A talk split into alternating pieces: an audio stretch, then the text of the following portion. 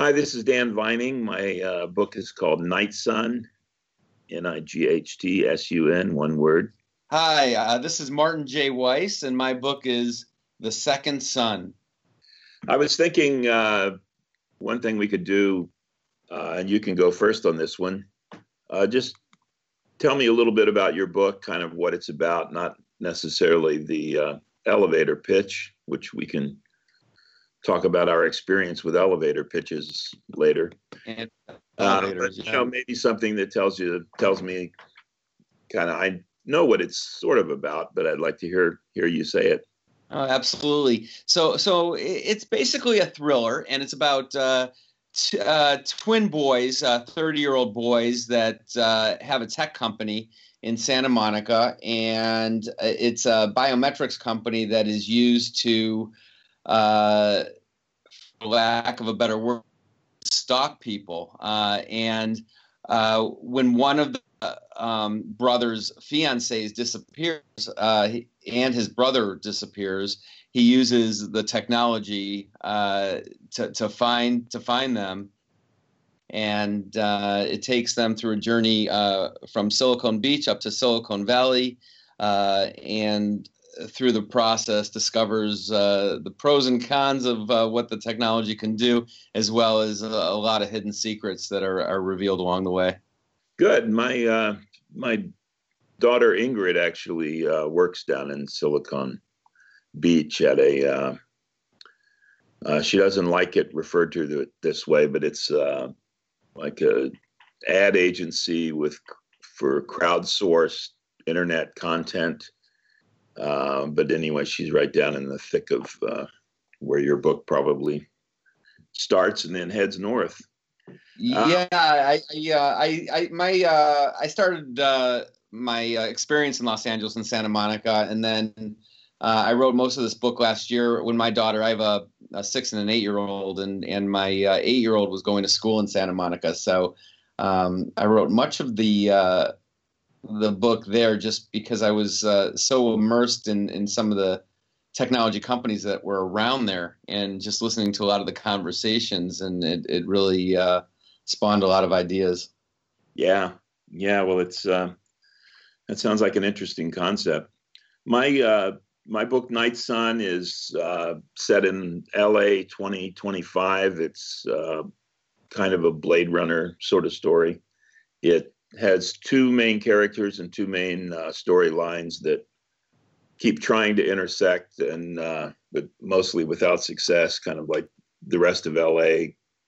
Uh, the two storylines are unable to merge.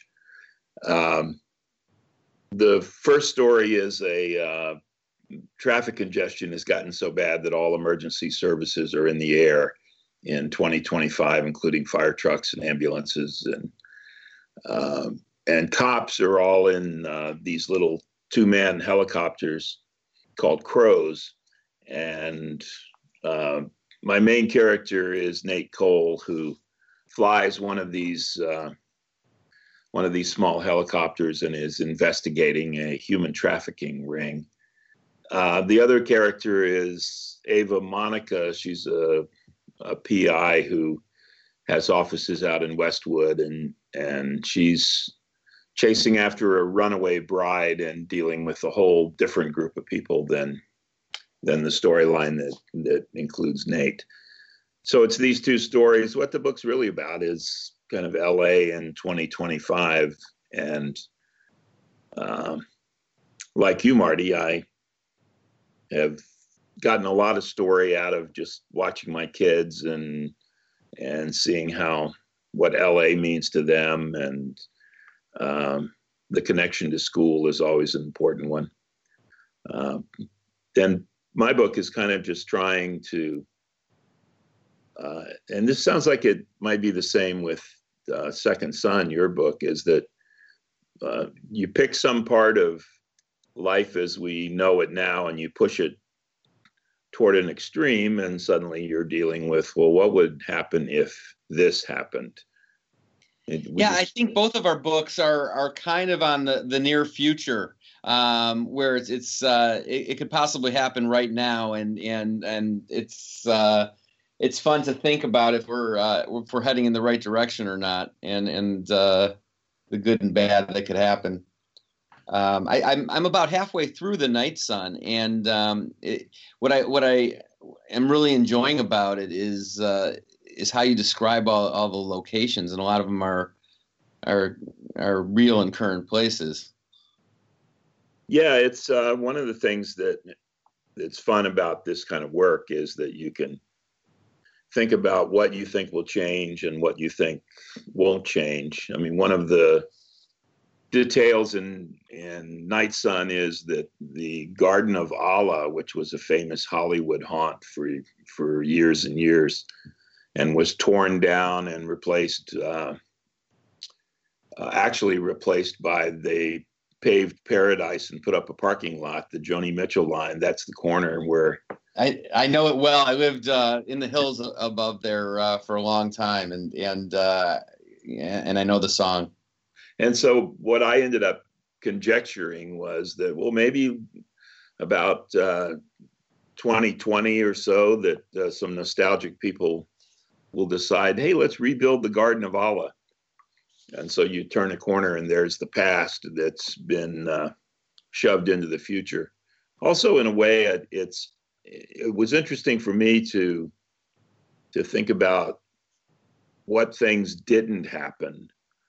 Um, I mean, we're in the modern world, we're always so sure about uh, our projections, and um, everything seems obvious in a way. It's like, oh, well, this will lead to this, and that will lead to the next thing, and here's where we'll be, you know, 10 years in the future or 20 years in the future.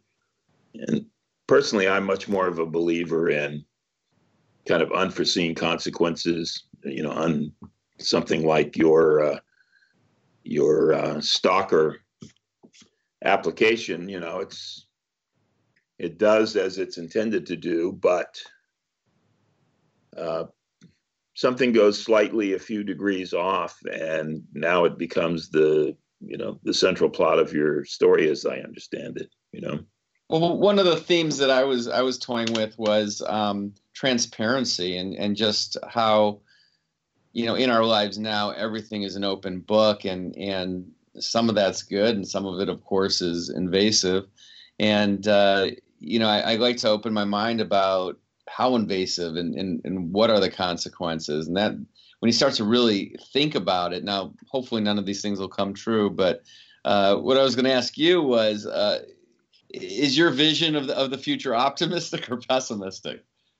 You know it's when the book was uh, you know about to come out people started asking me or or it became uh, kind of automatically categorized as dystopian and and I'm fine with figuring out where to put it on the shelf and you know how you can tab it with something that will you know maybe get you some attention. But uh, that's a great question because i i both feel like uh, things will get worse and uh, at the same time i i think probably the the worst things that will happen will be unforeseen by most of us or or we won't have seen it out front. I mean, if you just, uh, you know, compare the Los Angeles of uh, 2018 to the Los Angeles of 2017. I live in Studio City, and uh, just in the last year, there's been this market increase in in homelessness of a completely different kind. I live near the concrete LA River. Mm-hmm. And, uh, you know, there used to be a couple of homeless people that were around there, and everybody in the neighborhood knew them. And and now there's completely different people, and we have there's a new kind of uh, desperation in the air among them. And um, the the novelist in me, I used to also be a, a journalist. You know, makes me want to figure out well what changed you know what suddenly made the numbers go from five in my neighborhood to 50 That's interesting, and and and we we have such disparate areas in Los Angeles. So my experience and your experience could be, you know, 180 degrees apart. It's it's it's really it's so vast and different, and um, that that's another thing that is worth exploring is how, you know, especially in the Trump era, you know, we are having such different experiences. Right. No, I uh, I just was out of town for three or four days up the coast. And anytime you run into people waiting in line at a restaurant or something and they say, Where are you from? You know, you always say, Well, we came up from LA. But then you hesitate and say, Well, here's the LA that I live in. Yeah. I mean, one of the things I always think when I'm, and it seems to happen when I go out of town is uh, when I'm coming back in, I, I always think, there are all these people here who all think that they live in Los Angeles and they're watching Channel 7 News and they're looking at the Anchorman, but they might be in Downey or they, you know, might be in La Cañada or Huntington Beach or uh, I just did a. Uh, I went out for a couple of days with uh, a book promo guy and we visited 17 stores up and down uh, LA and Orange County and and it just was another example of like wow these are all these people are all from los angeles but uh, i have no idea who their mayor is or who uh, you know the stores are all the same which is i don't know if that's a good thing or not well it always it always blows my mind to think that in the last 50 years uh, our population on earth has uh, more than and to think about you know three billion people on Earth versus seven point five, I think that those are the right numbers. It's incredible, and and Los Angeles being being such a new new area, new city, um, it, it just it's it's mind boggling. Yeah, one of the things that I tried to deal with in the book was the idea of uh, what will happen if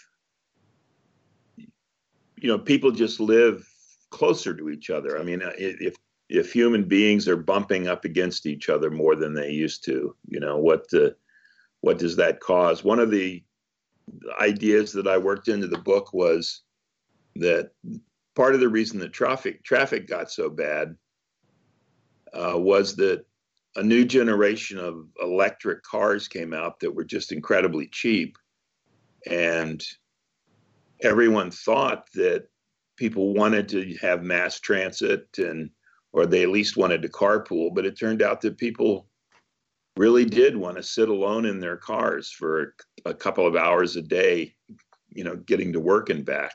Right. And you know and they kind of you know they wanted to be alone and uh, you know they resisted the idea that makes much more sense of you know good, affordable, convenient public transit or working from home, it's, you know, there was something about it that meant, you know, no, here we are. You know, every, uh, it's like the line from Network, you know, just give me my steel belted radials. right. You know, leave me alone. I just, you know, I want to, I want to be in this, this uh, artificial creation of isolation, you know? I remember uh, L.A. Story with Steve Martin, and and uh, it was it was back in the '90s, and it was uh, I think there was a lot of uh, shootings, and and there was that scene where he's in the in traffic, and it's it's open firing season each other. You know, it's it's funny how this uh, how we've evolved, and now we're we're definitely uh, still driving more. Did did you uh, do a lot of research on the locations in Los Angeles, or did you just know just from living living here? Because you're very detailed about about the places you write about. Yeah, no, it's uh, it was all stuff that I knew and and cared a lot about. I mean, there's a just this three or four days ago, I was up in Cambria. There's a little section that's two pages long that takes place up there, and um, there's I make use of the Hearst Castle in the same section, and it's just a, res- a result of going up there a lot, and uh, you know, it's like the line at the end of Casablanca, round up the usual suspects. It's like when I'm sitting here working, I'm thinking, well, where could I go now? I was reading an interview that that you did, Marty, that online that said that the interviewer asked you about, excuse me, asked you about outlining, and you said that you had a fairly intricate outline to begin, but then it always went where it wanted to go. And I don't, I tend not to outline too much, but I, I, I think I know where I'm headed eventually. But particularly in the middle of the book, I'm, uh, I'm real sensitive to my own boredom. I mean, I, you know, I'll, I'll, write a couple of pages that I think are perfectly adequate, and then I'll just think, well, there he goes again. He's doing that thing. And sometimes that'll cause me to change the location or to. I used to work in Marina Del Rey. There's a section of the book that takes place down there. Um, so it's kind of using what you got, I guess. Yeah. Yeah, that's fun. Yeah, you you and I both come from uh, some screen screenwriting background, and and I think that that applies to uh, how we outline and how you, how you structure a story. Um, you know, where novel writing gives you a lot more flexibility in some ways. Um, I, I, think the discipline that you, you get from screenwriting is, is a good one, and and I think uh, especially when you're dealing with thrillers structure is so important. And um, I, am in the middle of uh, editing my next book right now, and and as I'm going through it, and I hadn't looked at it for a few months, and I'm I'm working on the editor's notes, and it's amazing when you go back into something that you were so immersed in how sensitive you, you know you you you you're you're more like the uh, objective reader and and the structure the original structure is so important because if you meander uh, or, or, go too far off, especially in a thriller, because they tend to be so plot oriented. Um, I, I, think that that's uh, that's a real real important thing, but it never it never stick. Even even in screenwriting, if you have a, a, a detailed uh, outline and then you, you, even have a first or second draft, uh, it changes a lot as you go because you discover things along the way for sure. Yeah, yeah. When I uh, did my first book, and set out to find a book agent. I finally found one, and he he represented a couple of other people who were screenwriters who were now doing novels. And and once I got to know him a little bit, he he was talking about stuff that comes in over the transom and and you know things that come out of left left field and and he said he said one thing about you screenwriters is is that when you when you turn to fiction, you always know where the story needs to start. And he said, someone who doesn't have that background, you know, you might read 50 pages before you know where the story is or what it's what's going to happen or what it's going to be about. And he said, even in something that's fairly literary, you're still, you know, fully aware that you had to decide, you know, what moment is this is the, does this turn into a story instead of being a preamble to to something there's a uh, there's a first line of a mickey spillane book that i always always loved the the first line was before he took the second shot he put his hand up to shield his eyes from the blood you know it's like yeah you're, you're jumping in like you know 20 seconds after this incredible thing happened, but you're saying, nah, it wasn't even back then. It was like the second shot. And so, uh, I mean, I noticed uh, I read the the first pages of of uh, the Second Son, and you know, a, a, guy comes into the office and says to to people, "We've got to talk. Let's go into the pit. You know, this room." And immediately that poses this question of well, this is what's on this guy's mind first and foremost. It's not um, somebody get me a cup of coffee. It's not, You know, no, no, no. He's it starts in a inciting incidents, a crisis, and or somebody's somebody's leaving, and and I, I too like that. I think that um, you need to engage a reader, and uh, you know quickly. But uh, you know our audiences now are different, and I think novel writing sure has changed in the last 10 and 20 years and and partly because of attention spans and and we're in such a uh, you know a, a device oriented uh, generation where people are, are, watching things quickly and on their own time. And i think um, i think novels have, have changed accordingly. And, and some and just like the technology in our book some of it's good and some of it's bad. You know uh, people want to get to the meat of the story quickly. Yeah i think so. I i do wonder sometimes I get into political arguments with friends about whether or not uh, you believe in a basically progressive, and I, I don't mean that in the political label sense. I mean that in the sense of something moving forward. Whether you believe that life is headed somewhere, or whether you believe that it's cyclical, which some days I wake up thinking like, no, this can all double back. It's like steampunk, you know. Yeah. It, it comes back around, or the Garden of Allah in my books, you know, suddenly he's back again, and uh, things that we thought we had moved beyond.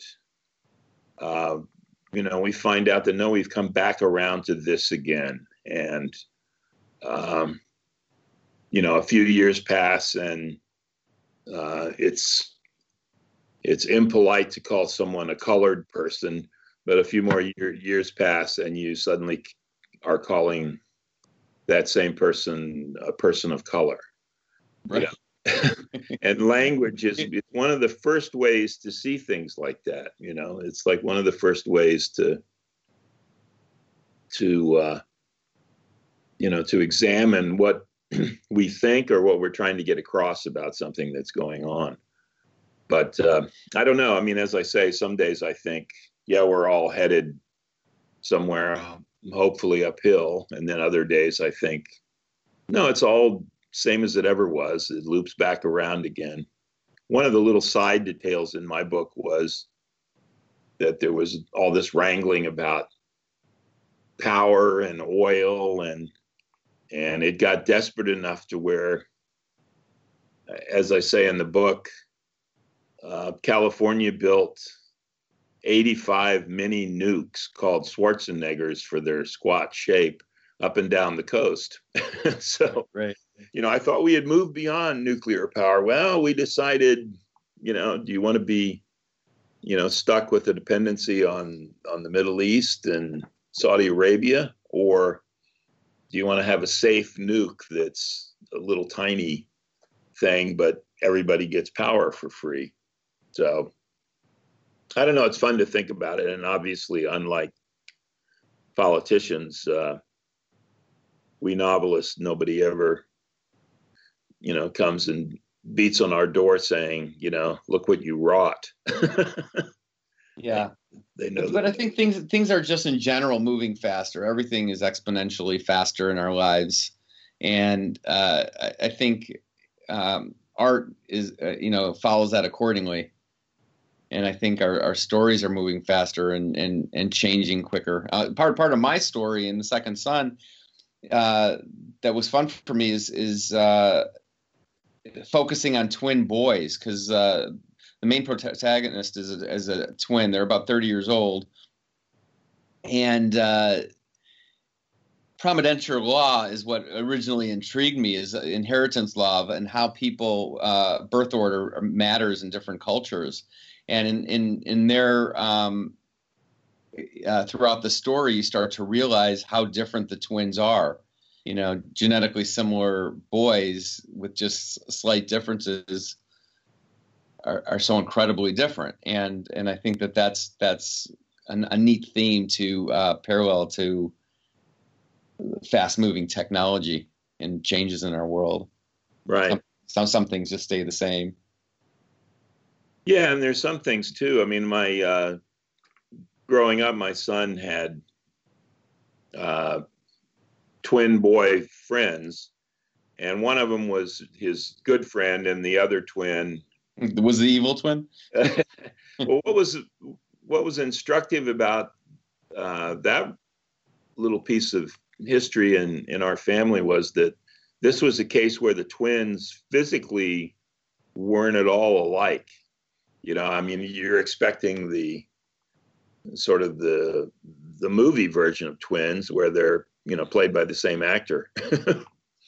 right. But this was a case where the boys were they didn't look alike and they had completely separate interests. One was a sports kid and the other one was kind of a nerd who my son joined. Uh, they put a band together at one point, and the the non-athletic twin who was clearly trying to find his place in the world in relationship to to his twin as well as you know others. But uh, you know he sort of was the keyboard guy and went on to be interested in computers and programming. And uh, but you're right. I mean the you know sometimes i uh, like everybody else my age you know i you know rant against people with their heads buried in their phones walking down the sidewalk. And yeah. my daughter and i and my son also actually works in tech. He works for a uh, uh, big medical software company that's based in madison wisconsin. And it's interesting just the with my my kids you know talking about the what to me are the good aspects of technology and uh, the ones that I think are kind of a simulation of what used to be actual human contact. You know, it's. I went to a high school football game, and my wife worked at a nearby high school, and I looked around, and all of these kids were like sitting next to each other, all texting somebody who wasn't apparently next to them. I, I, know it's it's funny to watch because I see uh, you know, a lot of kids too, and uh, it, it, it's just it, it's it's almost odd odd behavior. You know, literally they they stare down at their phones. they're, they're sitting with somebody else at a table. It's yeah. odd. Well, what I always think about is but, as soon as I you know, but you know, but technology doesn't. Yeah, uh, I mean, I I just start thinking almost immediately because, you know, I'm not a fool. That well, what did my parents think about me? You know, and it's like, oh, he's or my sister, she's in there on the telephone for an hour every night, you know, talking to her girlfriends, and uh, you know, I, you know, I completely understand that sort of what seemed essential to me, you know, to my parents probably seemed I mean, at one point, I, I was sitting talking with my grandmother, and I realized that she. Uh, now, this was my grandmother, so it's back that far. That that there wasn't radio when she was a little girl, and now, with you know the cliche, now man had walked on the moon. And I I remember thinking of my grandmother that I doubt if any generation will ever see as much change as hers did. But of course, you know, our generation is seeing that much change. And it's, a, it's incredible. We talk about that all the time. My wife and I, uh, about because my grandmother died recently, and she was uh, 96.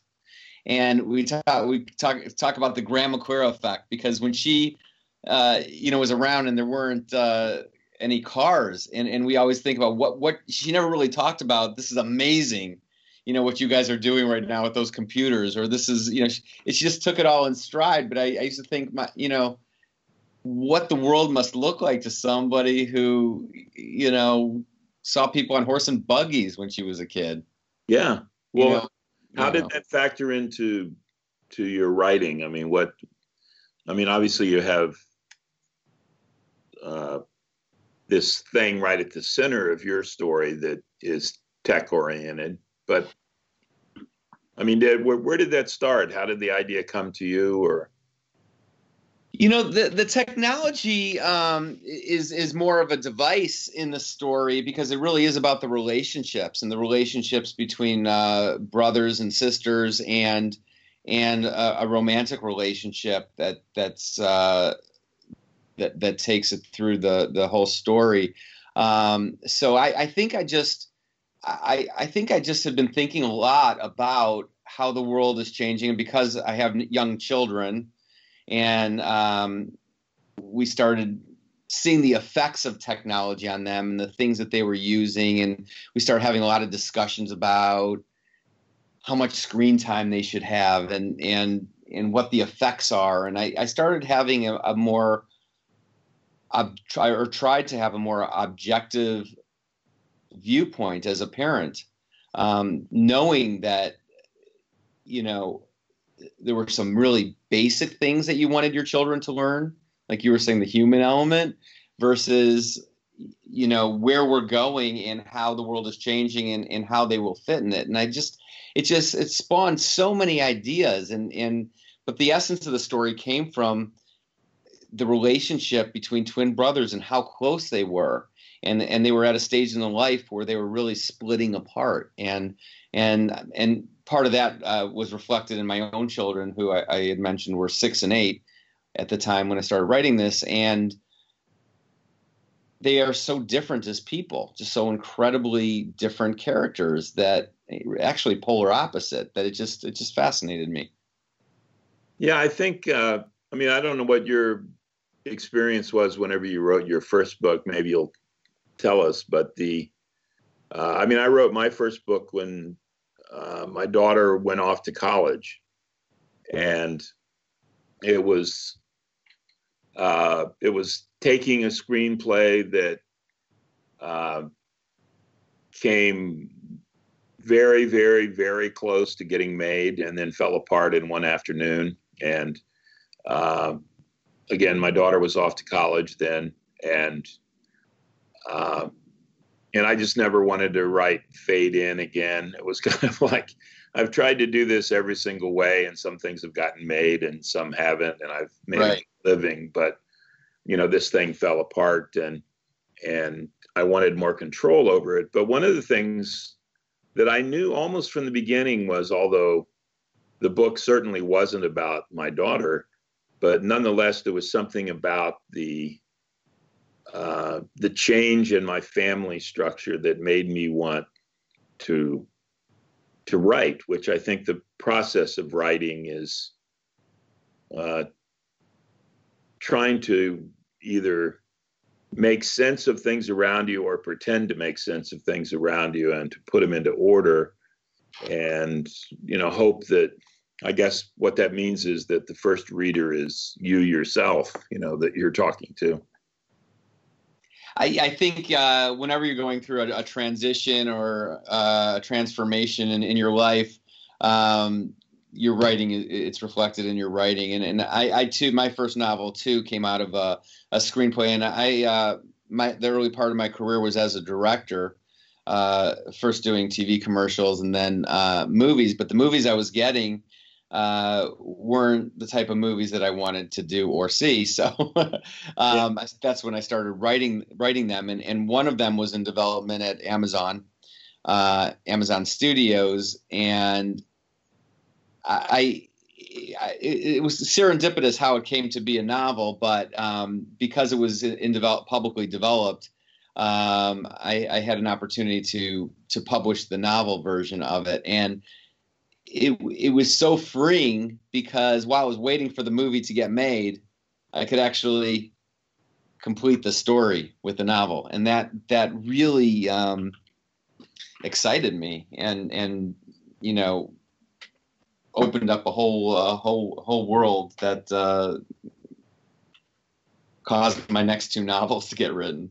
Yeah, you know. no, there's a there's a line from. Uh Eudora Welty, the Southern short story writer, where she says, "Sometimes I don't know what I think until I read what I wrote." Yeah, uh, and I think that that like seeing your two children be really distinct from each other, you know, it's like you're, you're trying to figure out what that means, or you're trying to make some sense of it, or to come to some conclusion. And in my case, over all of these years, it's it's uh, I'll finish a paragraph and I'll think, wow, I I guess that is what I think about that. well, what's even more fun uh, for me is, uh, you know, right now I'm editing uh, uh, the next book called Flamingo Coast, which is coming out in, um, it's getting released in January. So uh, I'm going through it and I haven't looked at it for at least six months. You know, it's, it's, it's been with the editor and, and the publisher. And I, I got it and I started rereading it and it's amazing because you're you're going back and saying, "That's what I thought of that at the time." yeah, yeah. And and it changes accordingly as you as you go through an edit because you start to have a different perspective as as your life changes all the time.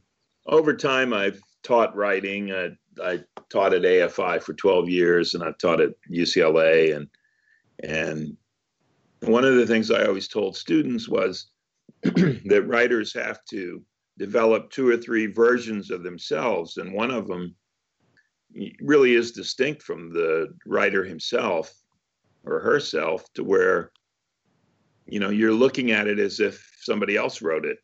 And it's actually a really interesting you know shift in your life whenever you're saying uh, you know wow look what you know look what he said there or i wonder if he does think that or and you can i mean when you're dealing with students you have you know you say you have to learn how to look at um, your screenplay if that's what you're writing as if somebody else wrote it or as if it's even a movie that you're watching you know and you have to say does this work or does that work or does this make sense or is that f- funny you know or is it not funny well, it's amazing when you're when you're working on something and you're so immersed in it and you're living it and you know every every essence of it, and then you can, for me anyway, you know, two three weeks away from it, and it's and it becomes so foreign, you know, because you're you, know you're you're you're changing your perspective. And Elizabeth Gilbert, the author. Um, has a book uh, that came out, uh, I think, about two or three years ago. I, w- I want to say it's called Big Magic, and and it's and it's about the writing process and and what what we call the creative genius and and she kind of takes a different view of when you uh, take on an idea and develop it and it becomes your own how it's really truly separate from you that it's not really you it's just you accepting to take on the story live with it and develop it. And it's uh it, it's kind of a, different way of thinking of it, but there's some some real truth to it because I think I've talked to other writers too that experience the same thing, where uh, when when you're when you're living it and you're adding your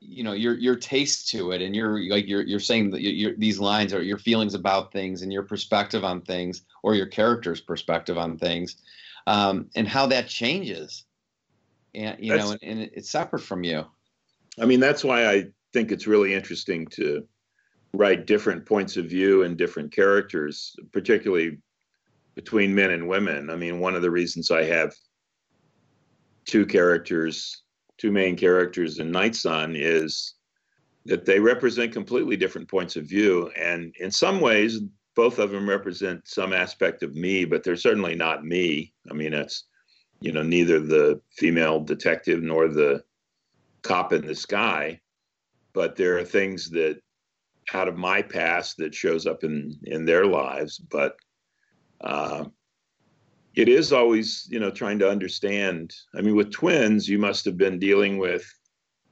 well, which one of these am am I the most like? You know, personally. Well, I think like anything else, you take you like all your characters, you take aspects aspects of yourself and of other people and and and mix it up and and sure you play God a little bit and and recreate things. And I think um, I, I think you influence all your characters, but I think as the at least for me, the more I write, the more uh, characters are also different from me, and they they can go on their own. Whereas I think when you start out, you try to write characters that are really reflective of you because you're trying to express yourself and you're trying to, you know, and, and it's neat to to trust that the characters can be very different and it's fun to see them interact as they are you know and like you know right now like i said i'm, I'm editing another book and I'm, I'm thinking you know well this character wouldn't do that and that that's fun. Yeah that opens up all kinds of other opportunities even if they're they're people that uh, you know sometimes when you write characters you they may not be yourself but they may be somebody you know or somebody you think you know and it's fun to even take it a step further and to work on characters that are completely unique to you. Or sometimes what I find is I'll I'll write a scene and I'll think, well, this is the way I am until eleven in the morning when I become a nicer person. right, right. This is my morning self, and this is my yeah. evening self. It's been great talking to you. yeah, I enjoyed talking to you, and good luck with your book, and uh, you know, and the next one, as as writers tend to say to each other. So thanks again. This is Martin J. Weiss. Uh, my book is The Second Son, and thanks for listening. Nice talking to you, and thanks for listening. My name's Dan Vining. My book is Night Son.